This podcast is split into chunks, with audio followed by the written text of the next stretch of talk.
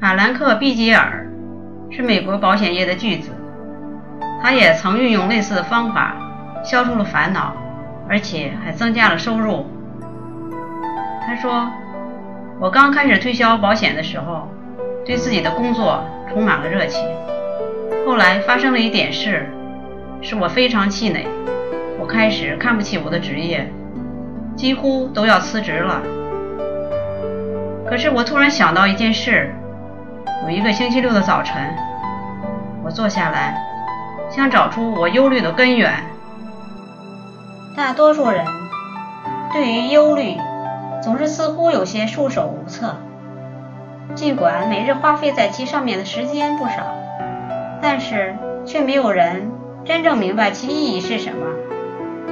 所以，不妨让我们开诚布公吧。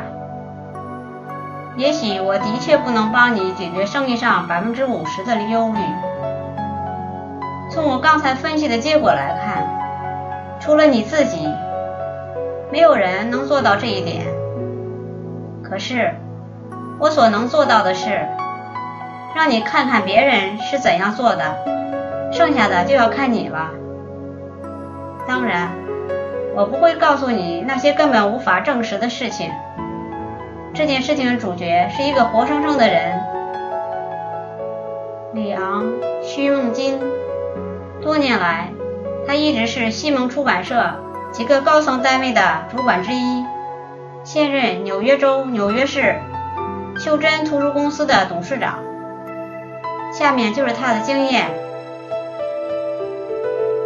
十五年来，我几乎每天都要花一半的时间开会。和讨论问题会让大家很紧张，坐立不安，走来走去，彼此辩论绕圈子。一天下来，我感到筋疲力尽。如果有人对我说可以减去开会时间的四分之三，可以消除四分之三的神经紧张，我一定会认为他是痴人说梦。可是，我却制定出一个恰好能做到这一点的方案。这个办法我已经用了八年，对我的办事效率、我的健康和我的快乐都有意想不到的好处。我的秘诀：第一，我立即停止十五年来我们会议中所使用的程序。我那些很恼火的同事，先把问题的细节报告一遍，然后再问我们该怎么办。第二，我定下一个新的规矩：任何一个想要把问题同我商讨的人，必须先准备好一份书面报告，回答以下四个问题：一、究竟出了什么问题？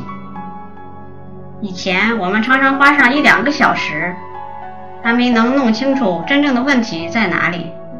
二，问题的起因是什么？